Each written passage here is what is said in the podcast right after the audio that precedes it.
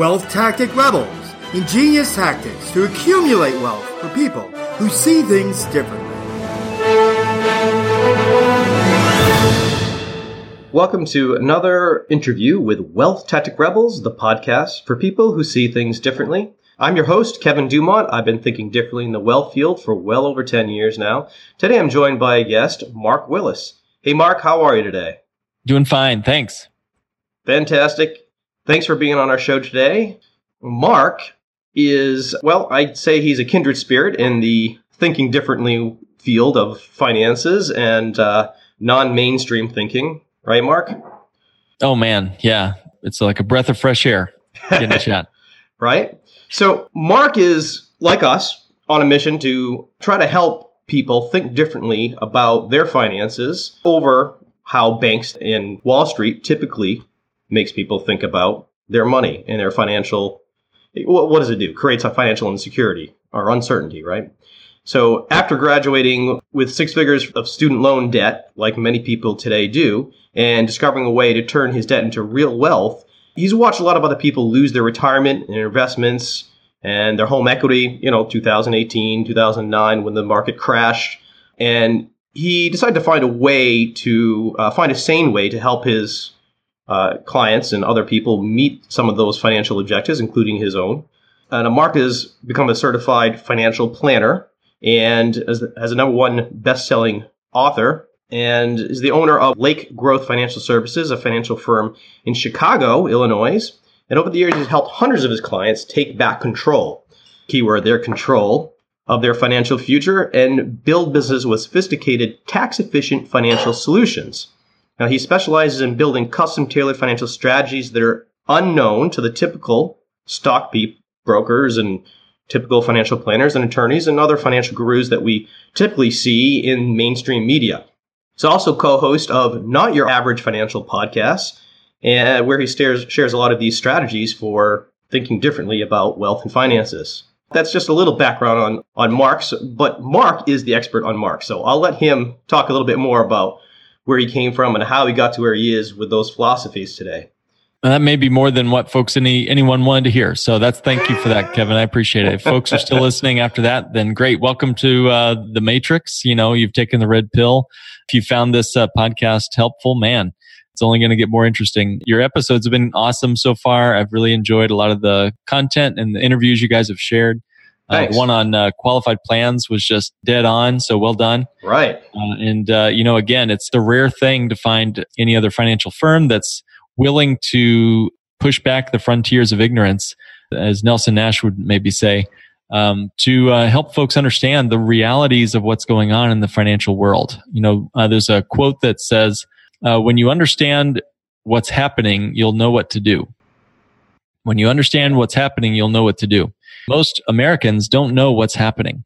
For example, you know, in the last 100 years, there is an interesting trend line against the stock market. If you were to look at the, the return of the Dow Jones over from December 1913, when I started tracking the data, uh, all the way up through today, you'd see an, a fairly interesting sort of just level horizontal line, ups and downs. You know, the Great Depression, of course, uh, looks like a blip in, on the radar. Uh, and then we have an increase and build up up through the late 60s. And then it comes down as we have our stagflation and recession in the 1970s when the oil crisis and everything hit. And then what's interesting is when the boomers came of age, really came to start, you know, having families and building up real estate. And they're, you know, when the 401k came on the scene in 1981, it's amazing the just vertical cliff face that the stock market takes uh, over that you know very interesting 20 year period from 1985 to 1995 uh, we call that the roaring 20 because it's right. the 20 year period really from uh, 1981 to 2001 it goes all the way uh, from 81 to 2001 when we had the tech bubble. But that's an incredibly unique part of our history as a country where the stock market actually did an average of 14% over that 20 year period. But what's interesting is ever since that one little blip on the radar, uh, we have never achieved anything close to that ever before or anytime since. And yet, most financial planners, including CFPs that uh, I got my training with in classical financial planning all seem to have been taught or raised uh, or came of age during that season in that special magical 20 year period. And we can talk about it uh, certainly, but there's a lot of people out there who think that they can just fall off a log and get 14%, 12% on their mutual funds. And I think we're both trying to get the word out that that may or may not be uh, a sufficient strategy to hope for for your own financial future. And I think you just kind of hit on it there a little bit. Hope for, you know, it's not Correct, yeah. you can't plan on hope. You just it's just hope. That it's not something you can count on. It's not something you can control. It's not a plan. Yeah, it's true. Hope is not a strategy. Exactly right. Yeah. And unfortunately, when most financial investment advisors or mutual fund salespeople, and I'm using those words intentionally, when they sit down with somebody, uh, some hoodwinked member of the public sits down and hears that they're going to get an average return of 12%, they're going to think that they're going to be wealthy in no time flat. Uh, but unfortunately, you know, we can talk about this, but your listeners probably already know that average returns mean nothing. Right. And we have an episode on that where we've talked about that. Your average return has nothing to do with your actual return. Yeah. You can get an average return of 25% and still get nothing, zero. That's right. Well, why is that? You know, how is that possible? You know, one helpful metaphor is imagine, you know, you're leaving work at the end of the day and you need to drive home. So you have a fixed line, a straight line from your work, your office to your home. And that will cost a precise amount of gas and fuel and expense. And you know exactly how long it's going to take. As soon as you head out on your pathway back home, suddenly you get a text from your spouse and says, Hey, you need to pick up groceries. You need to drop by the dry cleaners. You need to pick up the kids. Oh, whoops. You know, you got pulled over because uh, you were racing home. So now you get a ticket. The trouble is the volatility on the way to your destination. So right. we could have an average return of, and in fact, we did from 2000 to the end of 2016, we had an average return. I call it a change in value of 5%. Um, but the, the actual compound annual growth rate in the S&P 500 was only 3.35%, uh, which is a big difference. You know, that's the difference of a lot of money. You know, you'd need a lot more cash to get 5%. So it's the beta is the technical term here. It's the volatility of your return. It's the sequence of your returns that matters more than what the average sticker price is, the average rate of return on the mutual funds you might get. Yeah, absolutely. Because no one ever gets the actual, the average. They have all those indices, the Dow Jones and everything. Yeah. It, it, no one gets that. They get something right. else completely. That's so, right. So that's why we call our podcast the Not Your Average Financial Podcast because we, for one, don't believe in averages, but also right. we don't want to be average. You know, if the average American life is built around 30 year mortgage and hoping and praying in our 401k, having no accessible cash, you know, the Federal Reserve study says that the average American uh, this was done in 2015. The average American, up to 47% of us, would have to sell something or go into debt if we had an emergency of just $400. Yeah, that's an unfortunate situation. Yeah, and this is the wealthiest country in the world, apparently. So we have been lured into thinking that Wall Street is where all of our answers lie. Uh, but, you know, Kevin, I know you know uh, that Wall Street is a tremendous marketing project. It's not necessarily a foregone conclusion that we have to put our money into that system just to reach our financial objectives, which I know uh, you guys are purely focused or exclusively and, and, and expert focused on helping folks sort of take the red pill, so to speak, and see that there's a whole nother world waiting for them. That's true. And it's because rather than starting with, like you talk about with typical financial planners, what are they doing? They're asking people where their money is. They're trying to get whatever risk assessment profiles and saying, oh, well, according to this, let's put our money here. You can make a higher rate of return. But this is the problem is, you know, I'm not saying you can't put your money in the market people certainly can, and they do, and people certainly do make money. But the problem is it's unpredictable, and you don't have control over that. And it creates other issues that we can talk about, like uh, if it's actually in the stocks, you can create tax issues. So people don't have a base of money, a safe place to put it, where they can count on it. It's always going to grow, where they can access it and they can control it. Yeah, liquidity stopped really when we became a nation of speculators. When we stopped saving in insurance contracts uh, and savings strategies like savings accounts. and we started speculating, which has a lot to, I mean, we could talk about why and so forth, but you know, we could look into Sure. What's uh, alluring? reasons why. But yeah, it's it in general. Yeah, we we all saw the the increase in cost of living go up dramatically, and we had to put both spouses to work, and we couldn't save as much. You know, the average American back in the 40s, according to the U.S. Census Bureau, saving 30 percent of our income on average. 30 percent days, it's like five percent or less. The result, in my opinion, Kevin, is that people can't save as much, so they have to put more at risk to overcome that loss of savings. They've lowered their savings volume, and what little they can sock away, they put into riskier and riskier assets like stocks, crypto, whatever, just to try to make up for it. But here's the interesting fact, and let me do just a quick, hopefully very simple math here. Folks, if, if you're driving, don't pull out your calculators, but let's say that you make $100,000 a year and you can save, back in the day, let's say you could save 10% of that money. Well, that's 10 grand. Okay. Easy enough, right?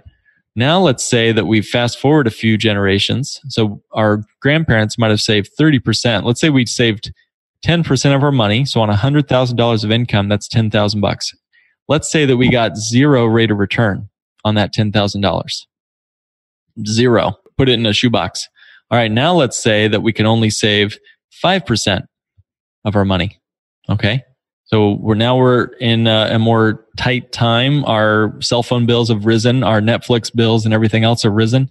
Our kids are needing five extracurricular activities and we need a bigger McMansion and we can't save as much. All right. So now we can only save $5,000. Let's say that we can get a 50% rate of return on our money. 50, five zero. You know, so what kind of, you know, speculative instruments are we talking about here? You know, crypto, swampland in Florida. I mean, what's it going to take, right? if we can get 50% on our money, that's 2,500 bucks added to the original five grand that we saved. Okay. That's a total of $7,500. Now that is still less, far less than just saving 10% of your money. Right. So what's the moral of that story? Well, it's not about the rate of return. It's about the volume of saving. And the more you can find ways to save, even if it's 0% rate of return, work with experts like Kevin to figure out what's the right and most way I can pack away without sacrificing your lifestyle and so forth. But what are some ways you can pack away where you don't have to hope and pray you're going to get your 50% rate of return and do it in a way that's keeping you sane in the process. You know, we don't have to live this insane life.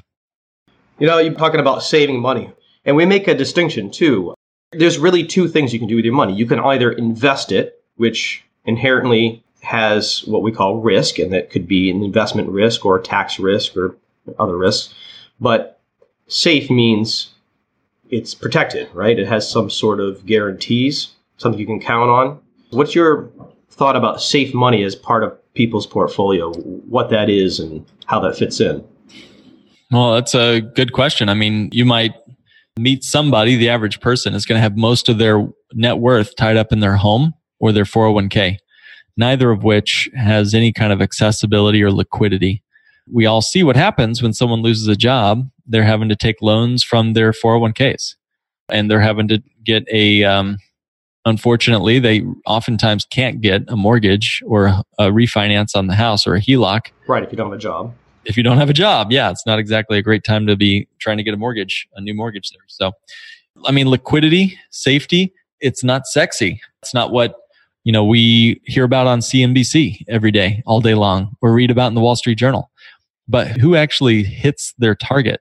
You know, I think we have something called survivorship bias in the media where the uh, rare unicorn uh, of some investor or some IPO that makes it to a billion dollars or a Warren Buffett type person who does tremendously well over a very long period of time, we think that if it happened to one person, it could happen to everybody. And that's just unfortunately not the case. You know, I wouldn't, certainly wouldn't pin my uh, financial future to that. And that's what it is right there. It's pinning everything on one bucket. You know, it's not yeah. that you can't have one or the other or both. It's just that putting all your hopes into something that has no guarantees with it, well, that's what it is. It's a hope. Back right. to, it's back to what we are talking about earlier a hope, which is not really much of a plan. Correct. And it's not about either or. It's about properly aligning your objectives with your money. You know, one of the best questions your, your audience can ask is, what do I want my money to do for me? Where you put your money makes it do different things. You know, a, a hedge fund is different than a savings account or different than a whole life insurance contract or different than, you know, a stock portfolio. So, you know, I can't answer that question for each person on this, on this podcast. Of course, each person could sit down and think through it themselves, of course, or with a competent professional. But the key is what is it you want your money to do for you? And then we have a, a, a, series of questions we ask. You know, do you want that money to grow tax deferred? Do you want to have access to it without taxes due? Do you want any kind of predictable path of growth? Do you want a decent rate of return? Do you want that money to be safe from being sued upon or uh, taken in terms of credit or risk? Do you want that money to be multiplied uh, with collateral? So you can use it to take advantage of opportunities when there's a, a medical emergency or a real estate opportunity. In other words, do you want to be able to leverage that asset so you can make the most amount of wealth off the least amount of money? I mean, these are all questions that most people never think about. Most people, Kevin, unfortunately, are just handed a portfolio when they get their job and sign here for the 401k. Right. Oh, pick this one or this one. What are they? I don't know what they are. Yeah. I mean, that's pretty much what it is, right? Right. I don't know yeah. what I'm picking. I'm just picking something. Yeah. Let's move on. We got lunch to go get, right? We're, we're uh, bringing in subs. So the problem is just thinking is, is a rare commodity in our culture today.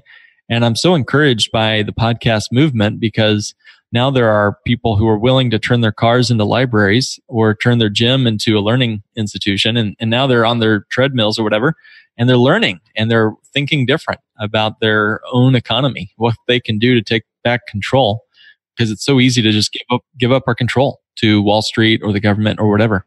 Right. I agree.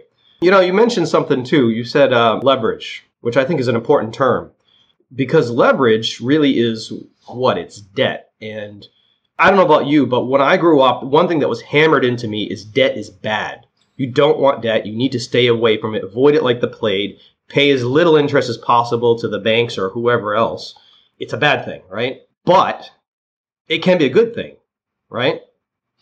Mm-hmm. Yeah, if you're collecting it, yeah. if you're well, if you're collecting it, is it possible to leverage to benefit you? Yeah. Well, this is my own story anyway. Um, my wife and I we left college uh, in 2008 with no job and six figures of student loan debt that we had no plan to pay off and didn't know what we were doing. You know, just starting out in life. What a way to start a marriage and a life together, right? It's hard, right? But you know, it's all too common these days. Too common, even more common. I mean, six figures sounds like a small amount. You know, 120 grand sounds like a small amount for some folks. Unfortunately, we started knocking out the debt, following Dave Ramsey's advice, and we woke up one day. Uh, to make a long story very short, a couple of very kind professors from the college came, and uh, one in particular showed us a strategy and said, look, you know, paying off your debt is only going to end result with a bunch of thank you letters from Sallie Mae. It's not exactly going to help you grow your financial future, right? Right. right. In other words, and I'm sure you guys have taught this before, you finance everything you buy. Uh, yeah. Uh, so debt is only a part of the equation. You know, it's sort of like the old uh, parable of the the blind men feeling the elephant feels like a snake. It feels like a tree. It feels like a, so, you know, the different parts of the elephant, we have to keep in mind what debt is helping you accomplish. If it's a debt instrument that's in your control, in other words, if you are the banker, then any amount of debt you have for, on yourself is still factored in as something that could be put to your advantage. I'd much prefer to be the banker than just to be debt free. Yeah, I agree. Because, I mean, let's face it, who controls the money of the world? It's it's not us as the regular people. It's the major banks, the major financial institutions yeah. out there, right? Mm-hmm. They control again, the supply. Again, if you know what's going on, you'll know what to do. Once you realize that the banks are the ones that make the decisions for the vast majority of American life, right? Whether it's getting that 30 year mortgage or signing up for, you know, untold amounts of student loan debt, credit card debt, car loans are the scourge of the middle class, in my opinion you know, it's just siphoning wealth right off the backs of people. And uh, what's so fascinating is they've been doing. There's a great book out there. Uh, I need to get the author, but the name of the book is uh, "Debt: The First Five Thousand Years." And that's a crazy title for a book, but right. it really goes into how pervasive the concept of debt is in human civilization. and how banks have been the most profitable enterprise in all of human history by a multiple factor. You can either run away from that and live in a cave somewhere or save your pennies and never in, interact with the banking system, or you can beat them at their own game. And I know you guys talk about circle of wealth and you talk about becoming your own source of financing. And if you could be the bank, you could take back control of that sure. function in your life because banking is not just an industry, you know? It's all about options, control, right? If you have the ability to finance yourself without losing interest, and there's the key right there. My father, growing up, he did all right. And you're talking about car loans being the scourge of the middle class. So he wanted to get out of that. So he would save up and buy a new car every few years. He did a lot of driving. So he had to replace his car every, just every few years. And that's what he would do. He would pay cash for it to avoid paying the banks any interest. Problem with that is what happens when you pull your money out of whatever account you have it in? What is what are they paying you in interest? Well, nothing. Well, they right? yeah, they stop paying you. Yeah, they, exactly. Stop paying you. So now you lost the interest, whatever that cost. If it was a thirty thousand dollar car, you lost all that interest on that thirty thousand dollars for the rest of your life, which is a huge number, right? So you lost the oppor- the opportunity cost on that. So if you have an ability, if you have a way to set yourself up so that you can now have a choice of either I finance myself and not give up the interest I would have paid, or if I get a better deal from a bank, I can go with them because I've got the money anyway. I don't have to worry about it and I'm not subject right. to them. Now you're in a position of control. Yeah, that's awesome. If you can just sort of imagine how that would change a, a, a average American's financial life. You know, we really believe helping folks meet their objectives without taking a bunch of unnecessary risks. And I'd say the, the biggest necessary risks are all the big purchases we all have to make in our life. You know, we have to take necessary risk. Getting out and going to work every day is a risk, uh, but it's necessary, let's say, to pay your bills or whatever. Uh, it's the unnecessary risks I'm, I'm trying to avoid for my clients. And that's, you know, where is it written that we must invest in speculative instruments like Wall Street or crypto or something just to meet our goals, right? So I guess one thing I like to talk to my clients about is the most important financial decision you're going to make in your life is how you're going to pay for life's biggest purchases. Right. The most important decision you'll ever make is how you're going to buy stuff because it's one of those things you you may have heard of Tim Ferriss. He has a great quote. He says, "You you want to make a decision that eliminates a thousand other decisions, and that just makes your life a lot easier." So if you can make right. one decision, you know, if you can make one decision that eliminates the need to even decide the other 1000 things, you just saved yourself a lot of time. So ask yourself, what's the way I'm going to buy not just the next car, but all 10 cars you might buy in your lifetime, all three or four houses, your kids' college, all the big stuff. And that's what we're trying to, to point people towards, right? That's the conversation that folks need to ask themselves and you're helping them think differently about how to make those decisions. Yeah, absolutely.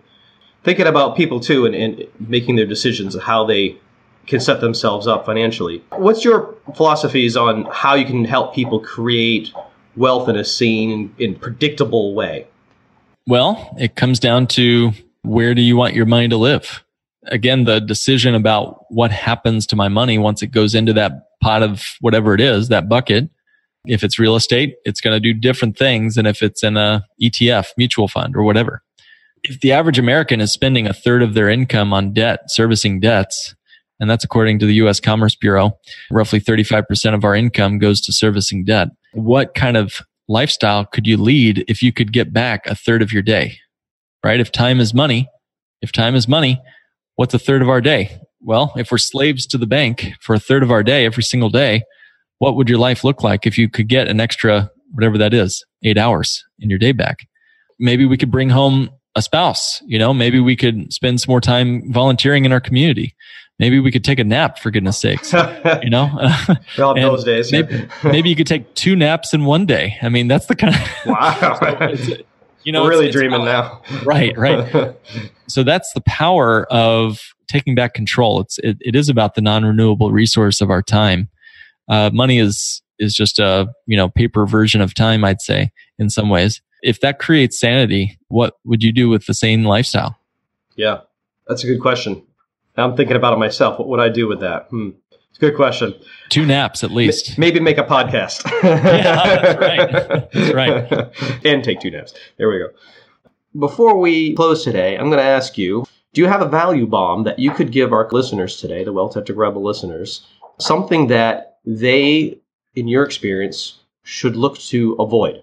Mm, oh, look to avoid. Okay, don't step on the value bomb. Okay. uh, so my uh, my sentence or question to bring to any financial advisor that your listeners might ever work with is just ask yourself this question first: Who else besides me is going to financially benefit from my decisions?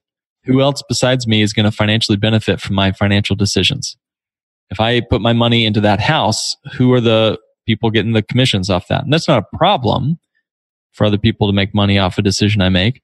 It's just a question of is that a, a valuable consideration? What is the real cost of that 401k? And who else besides you is benefiting from that 401k? Because it's not just you. You know, we can talk about how the government might make the highest return off of anybody in that 401k. We can talk about that. Uh, we can talk about how the, according to the Department of Labor, a 1% AUM fee on your mutual funds will eat up 37% of your life savings a third of your life savings gone to fees. Who else besides you is going to financially benefit from what you decide about where to put your money? That's a key question I'd say your listeners should definitely ask themselves. That's a good question. Yeah. Appreciate that. And that goes back to our philosophy of you have a lot more to be had by first trying to avoid losses rather than just chasing a rate of return, right? Yeah, amen. Josh, before we close, anything else you want to say to our listeners? You know, if folks want to learn more about these crazy antics that you've already stumbled across, head over to our podcast. Our show is titled uh, Not Your Average Financial Podcast. And uh, if you want to check in, uh, I mean, you're you're in the right place with Kevin and team. Just uh, add us to your library if you want to learn more, go deeper. Uh, but these concepts are are out there if you just kind of know where to look and know where to listen. Absolutely. Well, Josh, thank you very much. Uh, great having you to talk today. It's very enjoyable to have someone who is like minded in their thinking differently, if that's even really a way of thinking. yeah, as long as someone's thinking at all, that's the key. You know, push back on these ideas. Show us where we need to refine our thinking, listeners, and keep pushing back the frontiers of ignorance, as as they uh, as we say. Absolutely, I agree. So thank you again for your time today, Mark, and thank you, Wealth Tactic Rebels, for listening in today with Mark and I, talking about our unique views and, and philosophies on your wealth tactics and today I'm also going to put Mark's information, his podcast, and his contact information on our show notes page at wealthtacticrebels.com. While you're there, you can download our free guide to the three key areas that you could be losing money unknowingly and unnecessarily. Mark, again, thank you so much for your time today. My pleasure. Yeah, keep it up. Thank you. Thank you, Wealth Tactic Rebels, and have a fantastic day. Want to really see things differently? Take our course, Ingenious Tactics 201, where we teach you all the wealth accumulating tactics with detailed real life examples. See your progress with quizzes and a certificate of completion. For course details, visit wealthtacticrebels.com. Sign up today and start seeing things differently.